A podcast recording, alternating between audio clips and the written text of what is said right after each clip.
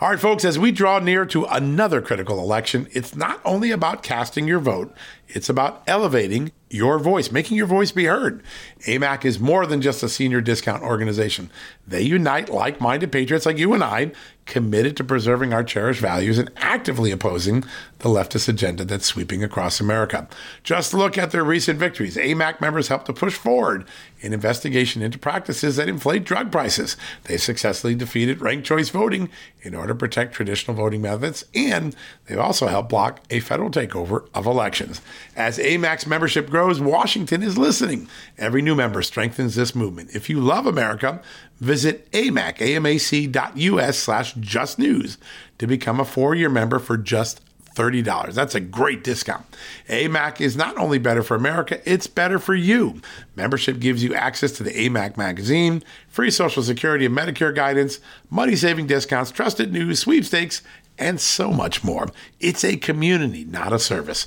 Take advantage of our election year sale, four years for just $30 at AMAC. By joining over 2 million Americans, they can't ignore your voice in Washington anymore.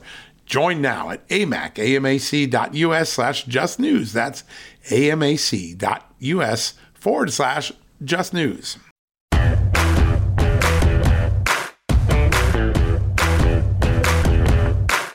Hello, America, and happy Wednesday. Great show ahead of us. We've got two really extraordinary guests. First out of the box, the man who slayed one of the Democratic giants in the midterm elections, Michael Lawler, Republican congressman elect from the state of New York. He took down Sean Patrick Maloney, the, DCCC chair, one of the leaders of the Democratic Party, unexpectedly ousted on election night in New York. Michael Lawler is going to tell us how he did that, what lessons he learned, and what lessons the Republican Party can learn about capturing swing districts Democratic or independent leaning districts, how Republicans go about changing that. We're going to have a great conversation with him. And then we're going to talk about a story that hasn't gotten a lot of attention. It might sound like gobbledygook at first when you hear it, but it's not. You know why? At the end of the day, it is about a regulatory move that will ultimately come and take money out of your pocketbook, your wallet, out of your budget. The social cost of carbon. It's an obscure concept that the Democrats have pursued since 2009 under Barack Obama. That cost estimate just got quadrupled. You heard me right. Fourfold increase without much explanation. And we're going to tell you why that matters. And our second guest is going to break it down to you. You're going to take it to your pocketbook, your wallet. Tim Stewart, the president of the U.S. Oil and Gas Association, will join us in the second half of the show. And we'll talk about all of the Biden energy policies, but we'll really focus on the social cost of carbon calculation, which just came out of nowhere, got slipped out in a little tiny document at the back end of a new regulation. But its consequences are wide reaching, including for the cost of reparations that Joe Biden in the overseas climate conference promised the United States would pay reparations someday to poor countries for pollution we created. Well, this social cost of carbon would be a dollar figure that would be used in those calculations. It also will affect things like tailpipe emission regulations and methane regulations. All of these on products that you and I use to drive our cars, power our grills, heat our homes. And it means that when the industry takes this new cost on, it's going to get passed on to you. And we're going to talk about that with Tim Stewart, who really knows how to break that stuff down. But let me tell you a little bit more about this pretty extraordinary development. It's one of those things that just hasn't gotten much attention in the media, but it has profound, profound impact. And, you know, we've been talking about everything for the cost of gasoline and food soaring in America. So inflated price tags aren't at first blush that surprising right now, right? We're in an inflated economy, a lot of concerns about it. But even by Washington standards, what happened at the EPA earlier this month is, well, a sticker shock shocker because there was a nearly fourfold increase in the government calculation of damages from what they believe carbon emissions cause and damage to the environment. This has been a figure invented by the Obama administration in 2009 called the social cost of carbon. And what it does is it sets a price per metric ton of carbon released into the environment, what its actual damage cost is. And for most of the time since 2009, it has stood under Democratic presidents, including Biden, at $51 per metric ton of released carbon. Donald Trump took that down, I think, to a dollar because he didn't believe in the calculation, but it got back up to 51 under Joe Biden. But in mid-November, EPA put out a new methane rule and in an attached document to the methane rule, they suddenly said, well, it's no longer $51. We've redone the math and it's $190 per metric ton, nearly fourfold increases if you use $2022. And oh, by the way, it's going to keep growing. It will be $410 by the year 2080. Talk about inflation, 51 to $410. That is it. And see, a lot of people think, well, this is just government alphabet soup agencies doing hypothetical things that don't matter to me, but it's not true. It's going to affect everything from the cost of the new methane regulations that were released last week to tailpipe emissions to the future payment of climate reparations that Biden mentioned at the COP27, COP27 carbon conference, where he committed the United States to pay poor countries climate damages for our industrial pollution. To figure that one out. Now, there is a lot, as you heard yesterday from the Louisiana Solicitor General in the courts on this. Louisiana is challenging the Biden administration's social cost of carbon rulemaking. And now with this price being nearly quadrupled, that case takes on a lot greater significance. But today, what we're going to do in the second half of the show is Tim Stewart's going to come and he's going to break it down. What is it going to cost you when this social cost of carbon, which by the way is going to work for many years before it gets fully implemented, what is it going to do and how much will it price gas and oil and coal and other products out of the marketplace or make it so unaffordable that it becomes a burden for everyday Americans? That's the question we're going to focus on with Tim Stewart in the second half of the show. All right. So we're going to take a quick commercial break.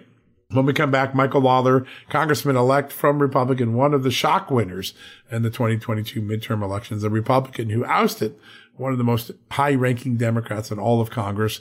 And then Tim Stewart from the U.S. Oil and Gas Association back to back. But before we get to that, it's always good to have a reminder that we have on a daily basis great partners that make special offers available for our listeners, for our readers, for our viewers here at Just the News, Just the News, No Noise, and of course, John Solomon reports. So one of the new sponsors is Man Crates. I love these guys. They have hundreds of totally unique gift options available for all the special men in your life. For the rest of the season, you can buy one crate and get one 50% off with the code festive50 at mancrates.com. So use the code festive50, festive50, F-E-S-T-I-V-E 50 at mancrates.com.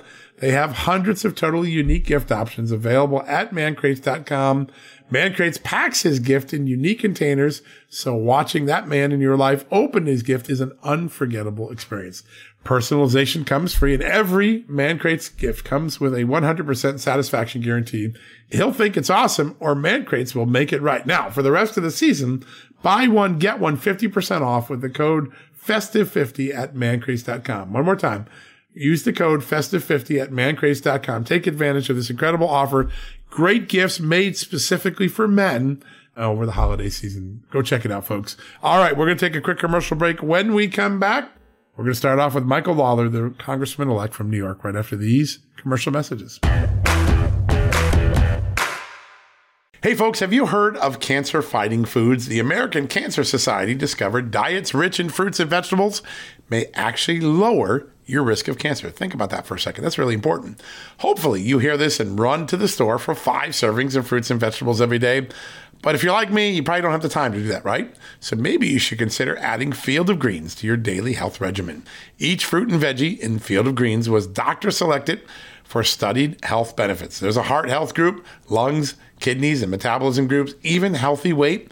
What your body needs is in each scoop of delicious field of greens. I take it every day. Sometimes I put it in a shake. Sometimes I put it in my egg white omelet in the morning. Field of greens can help prevent, treat, and cure cancer? No, but it can powerfully help you out at your next checkup. Your doctor will notice your improved health or you're going to get your money back. Here's the most amazing thing about it. I started using Field of Greens a year ago. My cholesterol is down, my blood sugar's down, my weight's down, my health is up, my sleeping patterns are better, my metabolism is up. If you want to experience what I've experienced, go check out Field of Greens. Jump into the ring here. You're going to get an enormous benefit. And it's so simple single scoop, a couple of seconds, healthy lifestyle all day long. Now, Thanks to our good friends at Brickhouse Nutrition, Field of Greens is going to give you a 15% off discount plus free rush shipping. All you got to do is go to fieldofgreens.com and use the promo code JUSTNEWS for your discount. That's promo code JUSTNEWS at fieldofgreens.com. Fieldofgreens.com, promo code JUSTNEWS. Go check it out. Hey, folks, have you heard of cancer fighting foods? The American Cancer Society discovered diets rich in fruits and vegetables may actually lower your risk of cancer. Think about that for a second. That's really important. Hopefully, you hear this and run to the store for five servings of fruits and vegetables every day. But if you're like me, you probably don't have the time to do that, right? So maybe you should consider adding Field of Greens to your daily health regimen. Each fruit and veggie in Field of Greens was doctor selected for studied health benefits. There's a heart health group, lungs, kidneys, and metabolism groups, even healthy weight. What your body needs is in each scoop of delicious field of greens. I take it every day. Sometimes I put it in a shake. Sometimes I put it in my egg white omelet in the morning. Field of greens can help prevent, treat, and cure cancer? No, but it can powerfully help you out at your next checkup. Your doctor will notice your improved health or you're going to get your money back. Here's the most amazing thing about it. I started using Field of Greens a year ago. My cholesterol is down, my blood sugar's down, my weight's down, my health is up, my sleeping patterns are better, my metabolism is up. If you want to experience what I've experienced, go check out Field of Greens. Jump into the ring here. You're going to get an enormous benefit. And it's so simple single scoop, a couple of seconds, healthy lifestyle all day long. Now, thanks to our good friends at Brickhouse Nutrition, Field of Greens is going to give you a 15% off discount plus free rush shipping. All you got to do is go to fieldofgreens.com and use the promo code JUSTNEWS for your discount. That's promo code JUSTNEWS at fieldofgreens.com. Fieldofgreens.com, promo code JUSTNEWS. Go check it out. All right, folks, welcome back for the commercial break. In the midst of the midterm elections, there were some major surprises, and no place was more surprising than the performance of Republicans in New York State. And our next guest, well, he slayed one of the giants of the Democratic Party. Congressman Sean Patrick Maloney was the DCCC chair. He was considered to be an incredibly safe Democrat, but not when Mike Lawler Republican from New York ran against him. He defeated Maloney, shocked the world, and now is the new congressman elect from the state of New York. And he's joining us right now. Congressman elect, great to have you on. Thanks for having me, John. Appreciate it. It's an amazing story what you pulled off. And I think there are a lot of lessons that when Republicans look at the Republican Party of New York and your campaign, how they can go about winning elections in, in this sort of modern way that votes are cast. What do you think is the biggest takeaway for the Republican Party and the way you went about beating Maloney and the way other colleagues of yours also won seats for the first time in New York? Well, New York uh, had a great year, obviously. We're going to be sending 11 members of Congress uh, to Washington come January. We flipped four seats. Uh, and as you mentioned, I defeated uh, Sean Patrick Maloney, the chair of the DCCC. And there were a number of factors uh, that played a, a, significant role. Number one, obviously, redistricting. Uh, the Democrats uh, got very greedy. You know, pigs get fat, hogs get slaughtered. And they tried to gerrymander New York's congressional map and, and knock Republicans down to four seats out of 26. Uh, and a Democrat appointed Court of Appeals uh, intervened and threw out the maps, ruled them unconstitutional, appointed a special master, and drew a fair set of maps. And that map uh, created, uh, you know, a, a, level playing field and a real opportunity here. Uh, and so when those maps came out, I, I looked, took one look at it and decided, you know, I'm going to run. I, I can win that seat the district that I ran in is the immediate suburbs of New York City. It's home to Bill and Hillary Clinton and George Soros. Um, and, you know, I'm coming from Rockland County, uh, which is two to one Democratic in enrollment. Um, but it's blue collar, working class. There's a large Orthodox Jewish community that lives there, a lot of law enforcement, first responders, uh, veterans. Uh, and so I knew that if I could get 10%, uh, win Rockland by 10 points, that I would be in a very good position to flip this seat. And, you know, we did it by sticking to the issues that matter to voters, regardless of their political party, uh, and specifically the cost of living and crime, uh, and parental choice with respect to education and securing our border and tackling the fentanyl crisis, uh, killing 300 Americans a day uh, and, and, dealing with energy uh, policy, which has certainly uh, driven up, uh, you know, home heating costs, gas prices, and grocery prices. And so, you know, that was the focus of my messaging, and I never deviated from it. And Maloney uh, really, you know, w- was totally out of out of step with the district.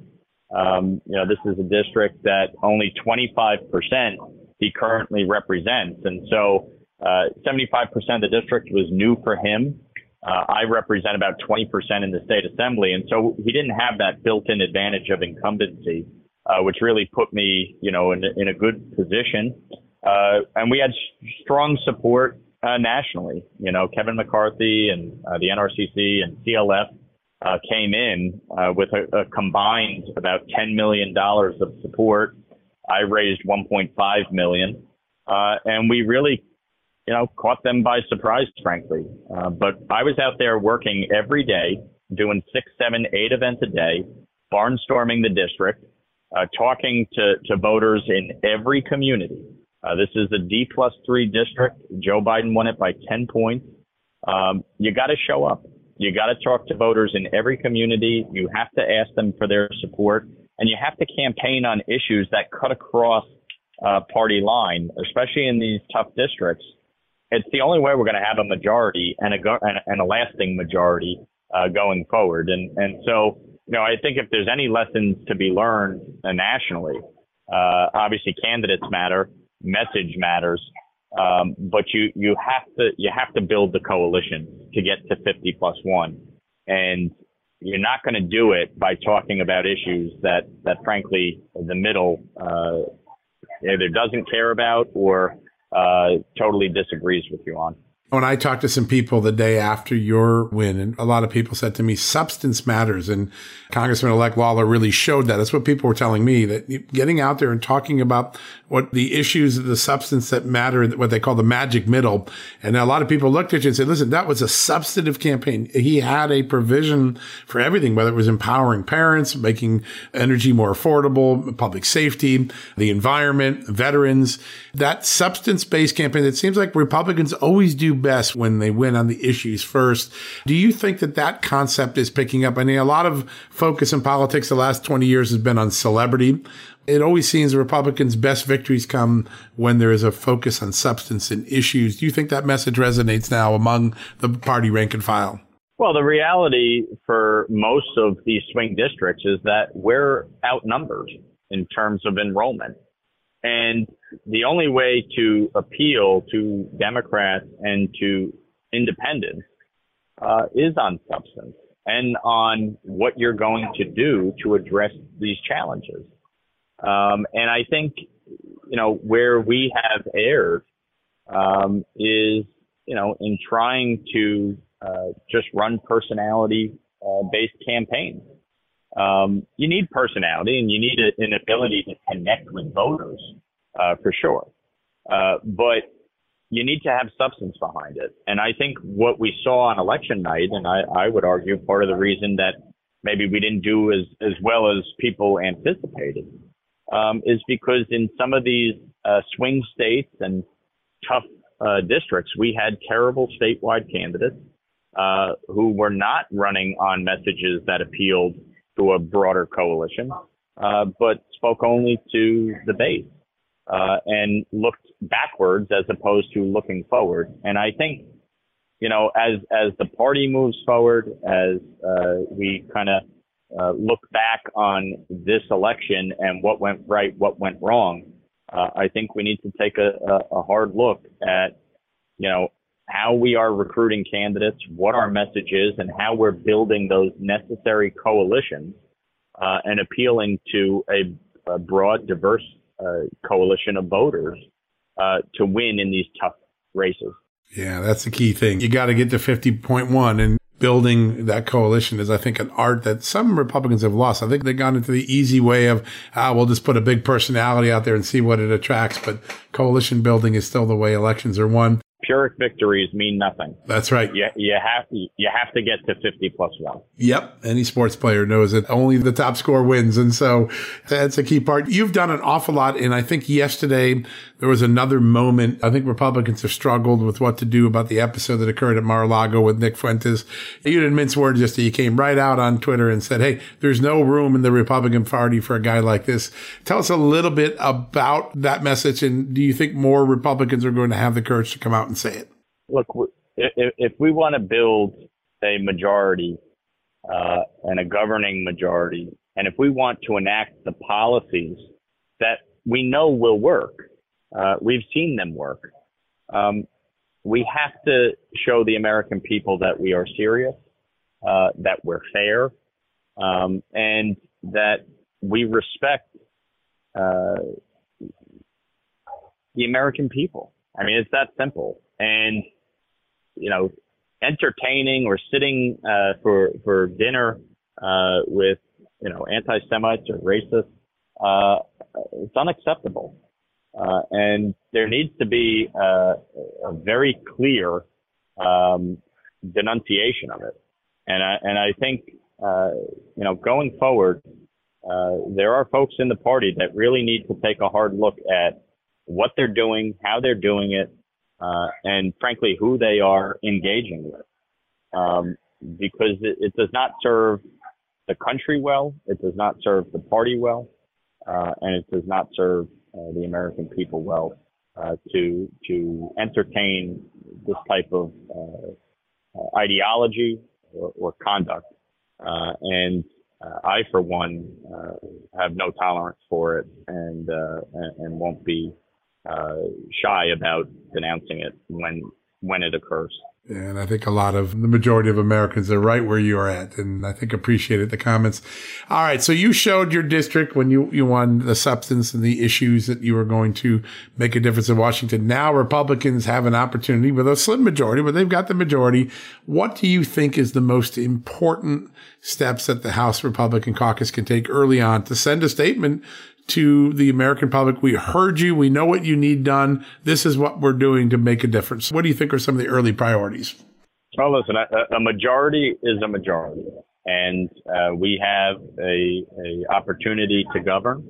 Um, and I think we need to uh, enact uh, the agenda that we ran on. You know, the, the commitment to America uh, was uh, a, a broad based approach uh, to the challenges that we are dealing with, whether we're talking about economic security, national security, parental choice and rights when it comes to uh, the children's education, energy policy, securing our border.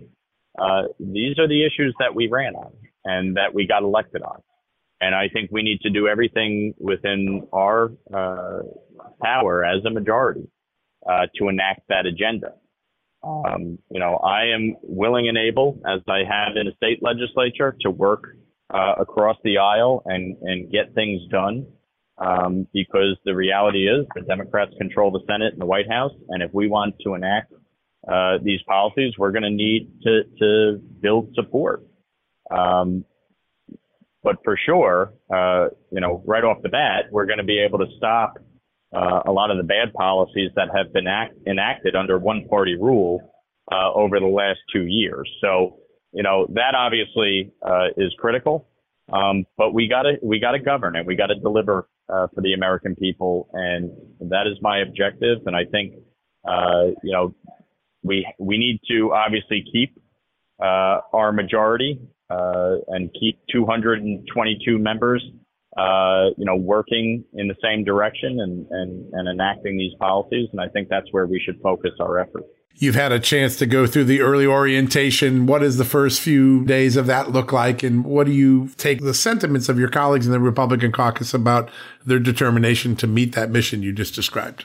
Well, listen, it's been a great opportunity uh, to meet my colleagues and start building those relationships uh, you know, one thing that I did uh, pretty successfully as a member of the state legislature was build personal relationships with every member uh, of the New York State Assembly, uh, regardless of party or, or geography uh, or ideology, because you you have to find area of agreement and compromise, and frankly, you, you got to understand uh, that politics is not personal uh, we all come to it with different ideas, uh, you know, different backgrounds that shape our point of view.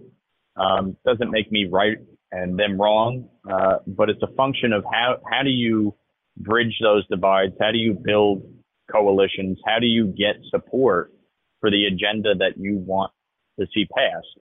and so, you know, orientation has been a, a good start to that and, uh, you know, trying to, to forge those relationships uh, as, as we move forward. Well, the country knows we have a lot of big issues to tackle in the next couple of years, and they're going to be watching closely with this new class. But your record and what you pulled off in New York has been just marveled by so many people. And I think the wisdom that you bring from that race and now bring into Washington is going to make a big difference as we try to get some progress in a city that often likes status quo being stuck in the mud. And so it's going to be fun to watch you in, in first action, sir. I appreciate it and uh, look forward to uh, to the opportunity to serve come January. Yep, we're going to be watching real close. And thanks for joining us today. Great conversation. Thanks, John. Thank you, sir. All right, folks, we'll take a quick commercial break. When we come back, we're going to talk a little bit about the Oil and Gas Association and a thing called the social cost of carbon. It just got quadrupled. A lot of people don't know that. We're going to explain why in just a few moments, right after these messages. Hey folks, if you're a homeowner and you're like me, you want to protect your home, right? But when's the last time you checked on the title to your home? If you never have, listen to this. A new report on homeowners shows we all now have $16 trillion in equity. That's an all time high in America. That's why you need protection from a scam the FBI calls house stealing. That's when the equity in all of our homes is the target, sadly, of scammers. If nobody's watching the title to your home, these scammers can transfer your title to their name, take out loans, and your equity could be gone. Poof, gone. You have to protect your equity from this despicable crime right now with triple lock protection from my good friends at HomeTitleLock.com. The first step is to check on your home's title to see if it's still in your name. Sign up with your address at HomeTitleLock.com and be sure to use the promo code JUSTNEWS. They're going to send you a complete title scan of your home's title and your first 30 days of triple lock home title protection. That's legendary protection, by the way. It's free. HomeTitleLock.com. Use the promo code JUSTNEWS. One more time, go to HomeTitleLock.com today and protect your most important asset, the equity in your home. Okay, it's time to commit. 2024 is the year for prioritizing yourself. Begin your new smile journey with Byte, and you could start seeing results in just two to three weeks. Just order your at home impression kit today for only $14.95 at Byte.com. Byte Clear aligners are doctor directed and delivered to your door. Treatment costs thousands less than braces. Plus, they offer financing options, accept eligible insurance, and you can pay with your HSA FSA. Get 80% off your impression kit when you use code WONDERY at Byte.com. That's B-Y-T-E dot com. Start your confidence journey today with Byte. All right, folks, welcome back from the commercial break. Always excited to have this next guest on. He makes sense of the very important world of energy and energy policy. A lot of things we hear in Washington sound like gobbledygook, ABC alphabet agency stuff, but all of it ultimately comes back to hit you in your pocketbook. When government takes action, it ultimately uh, affects you. And that's one of the things we're going to tackle today with our next guest, Tim Stewart, the president of the U.S. Oil and Gas Association. Tim, great to have you back on the show. John, it's great to be with you. You're a great American. I appreciate you having me on. Well, it's a great honor, and our audience loves you because we, we get down to brass tacks. We hear all of these things in Washington, ESG, and now the latest one, social cost of carbon. And they sound like hypothetical exercises by bureaucrats with green shades, but at the end of the day, there is a significant impact downstream to regular America. And this social cost of carbon thing really caught my attention just before Thanksgiving the Biden administration took a figure of what they believe the impact of carbon emitted into the atmosphere costs. It used to be $51 for more than a decade. It's been set at $51. Trump bumped it down, but it then went back up to 51 and they quadrupled it to $190. Tell us what was going on there. Yeah, you know, there's there's no such thing as sort of uh, a federal agency just sort of back of the enveloping figures. There's always a reason behind it, and frankly, John, they're they're trying to implement that that uh, green agenda, whether or not the Americans want it, whether or not Congress wants it. But during COP27, you know, it was just concluded a couple of days ago. The administration really, frankly, wanted to pimp out their work on climate. No better way to say it. They just wanted to show, look how, look what we're doing. So in the middle of that, EPA rolled out a, a, a new draft methane rule for the oil and gas industry in particular. Okay, and buried in a 120 page supplemental appendix was a recalculation of the regulatory uh, calculation for how um, how the federal agencies would begin to price the, the the social cost of carbon. The social cost of carbon is an estimate. on the the impact of the climate change damages caused by emitting one ton of carbon dioxide. And when the Obama administration was in was, was in office, they in, uh, instituted an interagency working group to sort of coordinate that, and they they landed on a, a, a level of fifty one dollars. The Trump administration came back in and said, no, that's they, they recalculated and they said it's really actually between one and seven dollars per per ton of, of and that's what the cost is. Uh, this administration has since in in a Thanksgiving weekend dump of uh, of information has come in now and they estimate the cost between 120 and 340 dollars in damages per per ton of carbon dioxide. I mean that's ridiculously high. And so it's basically tripling in six years. It's ridiculous, but it also also goes to how malleable the calculations are to help them balance out the high cost of their own rulemaking. Yeah, it, it's just stunning. And when they assign this cost, what happens downstream is that when regulations are put into place, this cost will eventually be implemented into a regulation, whether it's a tailpipe emission regulation or a methane regulation. And when those costs get sent to the industry, they're imposed on the industry, ultimately it's going to come back to the consumer, right? The ultimate person who pays this tax is going to be the consumer. Is that correct? Exactly. And and to show you how out of whack these social costs of carbon estimates are, these new ones, again, I mentioned that, that their absolute high level would be $340 a ton. That's a tax of 200 it's of $2.99 per gallon on gasoline. That's ultimately, will, in addition to what's already there, that's $3.47 per gallon of diesel. And um, in other words, the EPA is saying you're causing $3 in damages for every gallon of gasoline you use. And these estimates are, look, they're detached from reality. But then again, so are the, the vast majority of the Biden administration's energy policy. One thing to point out, John, four years ago, the, the winner of the Nobel Peace Prize for Economics, a guy named William Nordhaus, uh, he won the, the prize for his work on social cost of carbon and, and climate economics. And now EPA is already placing less emphasis on his model because it doesn't produce high enough numbers for climate damages. That's that's where they're at right now. Wow. Amazing. So they just keep playing with the math until they get it to somewhere where they want it to be. It's all discretionary. It looks to be science, but it's really math, right? You're trying to reach a discretionary number. One of the things that occurred at that COP27 climate conference was Joe Biden committed the United States to pay poor countries reparations for the climate damage that the United States may have imposed on them. This cost of social carbon figure will actually be used. That could be used to calculate how much we pay in damages to other people. Is that correct? Oh, it is, and essentially, you know, it's it's it's paying damages, but it's also the administration, both the Obama administration and Biden administration, uh, have followed the same philosophical approach, which is to make the use of fossil fuels too expensive to either find and and, and extract and or to use at the end uh, the, at the consumer level. They just want to make it too expensive for us to do it. And so, you know, it they don't care, frankly, um, if uh, an added cost of gasoline is anywhere from you know a dollar seventy one to two ninety nine, because what that does that make, allows them to make the case that it's uh, it's more economical to to move into a an electric vehicle scenario. You know, for for coal, for example, the generation of electricity, that carbon tax is three hundred dollars or three hundred twenty dollars a ton. That makes coal plants un, uneconomic. And so for them, it's just how do we push this out of the way? And if we can add reparations and or payments to foreign countries as part of that to make ourselves more more virtuous, they want to do that. But the reality is, John, is we're basically paying those poor com- those in developing nations not to use fossil fuels. We're paying them to stay poor because fossil fuels is essentially what adds uh, adds value to any economy and and increases the the the the, the standard of living. So we're paying using reparations to pay other nations to remain poor, which is really lousy foreign policy as well. Yeah, it sure is. And that doesn't end up well for either side of that equation. And so it's a head scratcher. There's another head scratcher that I think a lot of people have been talking about saying, and I know a lot of people direct message me on Twitter or on social media said, what is going on here? All right. So we shut down the Trans Canada pipeline. We made it difficult to get permits for any of the leases and the, to allow for drilling on our own lands and in our own waters. But the Biden administration last week approved Chevron resuming Venezuelan oil production Tell us why we would turn to Venezuelan oil when we could be doing our own. And isn't Venezuelan oil a lot dirtier than American produced oil? Well, it is. It is actually probably some of the dirtiest oil produced globally.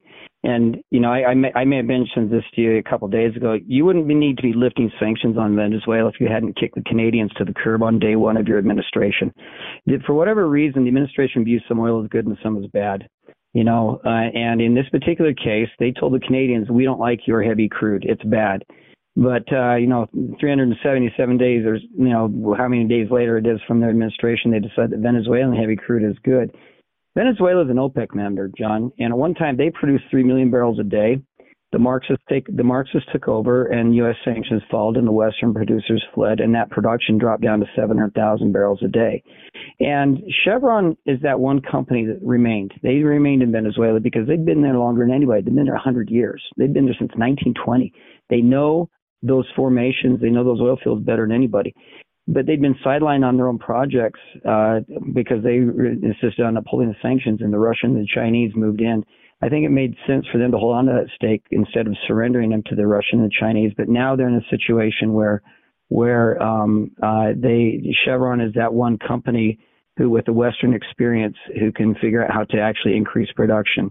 And so it's a very complicated thing, but the reality is, is we're essentially up, propping up a Marxist regime rather than turning to our own resources and to our, our close allies to the north, the Canadians. Yeah, it's a head scratcher. And I think when this announcement was made, the Biden administration said, well, this will help ease the market right away. But Chevron CEO Mike Wirth said, hey, this is going to take months and years to really get these oil fields up and going. So even the way it was sold isn't really backed by the facts. This is going to take some time for those fields to even get cranked back up. Is that correct? Yeah, it really is. I think Mike was exactly right. The fact of the matter is Venezuela needs the Western companies and their expertise back in, and it will take billions in new investment from everyone, not just Chevron.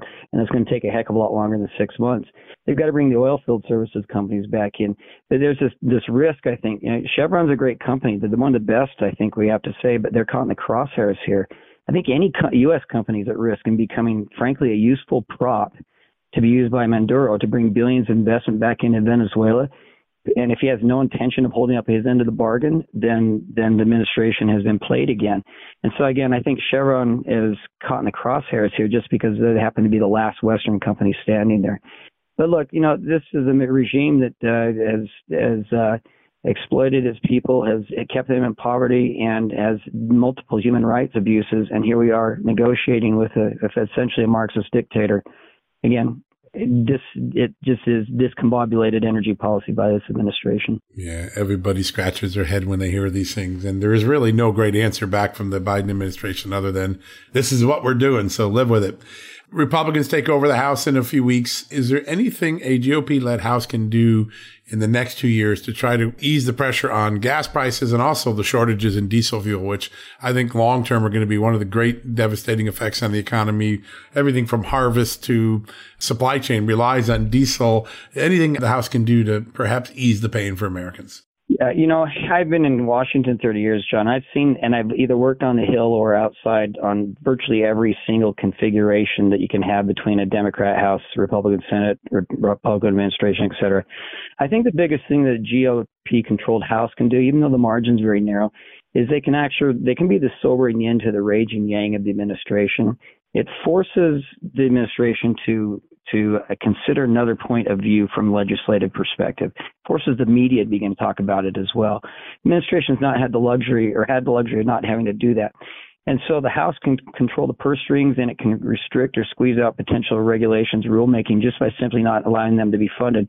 You know, 20 years ago, as the chief of staff on the House committee, we put in an annual prohibition of spending on funds to make certain rules and those those uh, those prohibitions are re-upped every year after 20 years, and so those rules never come to fruition.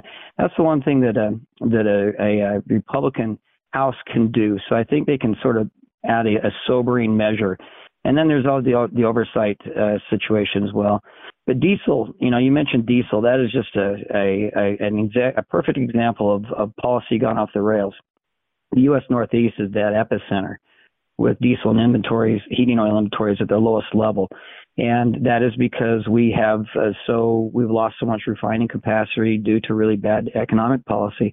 The number of refiners on the East Coast has been halved in the last 15 years. I think we just got seven operating now, and so that's why you see these regional uh, diesel shortages, which have huge impacts. And it doesn't help when elected officials keep saying that refiners' days are numbered. You know, it's you know, refining is a capital intensive intensive uh, business, and it's tough to make multi-billion-dollar investments when government's telling you they're going you're going to go out of business. So it's again, it's a, we need a, a better energy policy. I think the Republicans in the House can sort of add additional voice to that energy policy now that they are in the majority. And sometimes just the oversight hearings will turn up some unusual things like why did they do the Venezuela deal? What really happened with TransCanada? What were the discussions behind the scenes? So we may learn that some of the stories that we originally told in the American public aren't the real reasons why the Biden administration took that. And sometimes the power shame could be good. Yeah, and John, you're the best in the business on on sort of pointing out some some inconsistencies that people discount at first, and then frankly are proved to be true months later. I think it's the same situation. Social cost of carbon is going to be a really good example. You know, it'd be interesting to have the House Republicans sit down and say to the EPA, "Okay, show me your math. Show me how your math actually works," and force them to do that. So uh, that's going to be one of the advantages of holding at least one of the gavels, holding one of the houses. Yeah, no doubt about it. We're going to learn a lot, and that uh, sometimes knowledge is power in Washington. So we'll have to see. Last question: We've got methane regulations coming out this week. A lot of concern that this will add to the mix. Obviously, the social cost of carbon calculation was slipped into that. But tell us what these methane emissions regulations could potentially do to the marketplace. Well, you know, it's uh, we knew this was coming, um, in particular because uh, in the in, in, the Inflation Reduction Act, they levied. This is the, irony in this whole thing. They levied a fee on U.S. producers for methane, um, and that that collection begins in January 20. It's 13 months from now, January 2024. But the data collection needs to begin in 2023, and so frankly, they're going to try and and uh, figure out how much methane is actually being emitted from the industry, but there's a great deal of of argument as to does that happen just when a valve is open or does that happen constantly? So they're more than happy to levy a fee without actually having the real data in place. But I think the methane emissions rule that the BLM in particular put out last week was was their effort to begin playing in this larger methane emissions charge it's a mess, John. I mean, really is a mess for industry. The bottom line is you never you never levy a fee or a tax that is not passed down to the consumer, and so it's right to call it a natural gas tax. And um, the IRA just levied a, a new natural gas tax of ultimately it's going to start at nine hundred dollars per metric ton of methane and finish at fifteen hundred dollars in twenty twenty six. So it's almost going to double in in four years. Um, and that's going to be, I, we got to call it what it is, which is a natural gas tax. Yeah, and every consumer will eventually see it on the bottom line of their bill, which is something that's going to be bad news for all of us. Tim, real quickly, how do people follow all the good work? You do such amazing stuff. It's such an amazing resource, the U.S. Oil and Gas Association. What's the best way for people to stay engaged with your group? Well, I appreciate that. You know, um, we're we're pretty low key. Probably Twitter is the best way to follow us. We're we're pretty irreverent on Twitter but uh, and and just stay close. Every time I have a chance to talk to you is a really good opportunity as well. You can follow us U.S. Oil and Gas Association on Twitter, and uh, we're we're pretty responsive. If people have questions or something like that, we're happy to to reach out and give them what they need. So, and I appreciate the opportunity to talk with you. You've been really really helpful in helping us sort of give the uh, the alternative viewpoint that the rest of the media won't let us have. Yeah, we need all sides in order to make an informed decision, and a lot of suppression has been going on. But we love that. Listen, it's such an amazing resource, the association, all of its data. You learn so many things. You're like, oh, I didn't know that about the gas industry. It's fascinating, oil. So we're always grateful for these conversations as well, Tim. Thanks so much. It's great being with you. Thanks, John. You as well, sir. All right, folks, we're going to take a quick commercial break. We'll be right back after these messages. Delve into the shadows of the mind with Sleeping Dogs, a gripping murder mystery starring Academy Award winner Russell Crowe. Now available on digital. Crowe portrays an ex homicide detective unraveling a brutal murder he can't recall. Uncovering secrets from his past, he learns a chilling truth. It's best to let sleeping dogs lie. Visit sleepingdogsmovie.com slash Wondery to watch Sleeping Dogs, now on digital. That's sleepingdogsmovie.com slash Wondery. CarMax is putting peace of mind back in car shopping by putting you in the driver's seat to find a ride that's right for you. Because at CarMax, we believe you shouldn't just settle for a car. You should love your car. That's why every car we sell is CarMax certified quality so you can be sure with upfront pricing that's the same for every customer. So don't settle. Find love at first drive and start shopping now at CarMax.com. CarMax, the way car buying should be. All right, folks, that wraps up another edition of John Solomon Reports. So grateful you can join us. So grateful for the two guests in that really important conversation about social cost of carbon. I love the U.S. Oil and Gas Association and Tim for what he is able to do. He breaks down these esoteric things, alphabet soup, and takes it to the kitchen table, to the family budget. And I think that's so important. We in journalism have to do more of that Big thank you to Tim Stewart for doing that and making the social cost of carbon tangible for all of us. And of course, Michael Lawler insights on how Republicans can win swing districts, how they can get to 50.1% of the vote. No matter where you are in the country, some really interesting prescient thoughts there. And remember, we've got that special offer from mancrates.com. I really love this. This is really a big deal. So from now until the end of the holiday season, if you use the code festive 50, festive, F-E-S-T-I-V-E, the number 50, 50, you're going to get 50% off the second purchase of a man crate. So you buy one man crate, you get the second one at 50% off. Take advantage of that festive 50 at mancrates.com. One of the great sources of unique novelty gifts for men this holiday season. All right, that wraps it up, folks. We'll be back tomorrow with another edition of John Solomon Reports. Until then, God bless you and God bless this incredible country. Folks, everyone knows the next medical crisis is just around the corner, whether it comes in the form of a pandemic or something much more mundane like a tick bite you and your family need to be prepared. That's what we learned from this last pandemic, right? That's where the Wellness Company comes in. You know the Wellness Company. We have their great doctors like Dr. Peter McCullough on all the time on our shows. The Wellness Company and their doctors are medical professionals that you can trust, and the new medical emergency kits are the gold standard when it comes to keeping you safe and healthy, and most importantly, prepared. Be ready for anything. This medical emergency kit contains an assortment of life saving medications, including ivermectin and Z-Pak. The medical emergency kit provides a guidebook to aid in the safe use of all of these life saving medications, so you know what you're doing.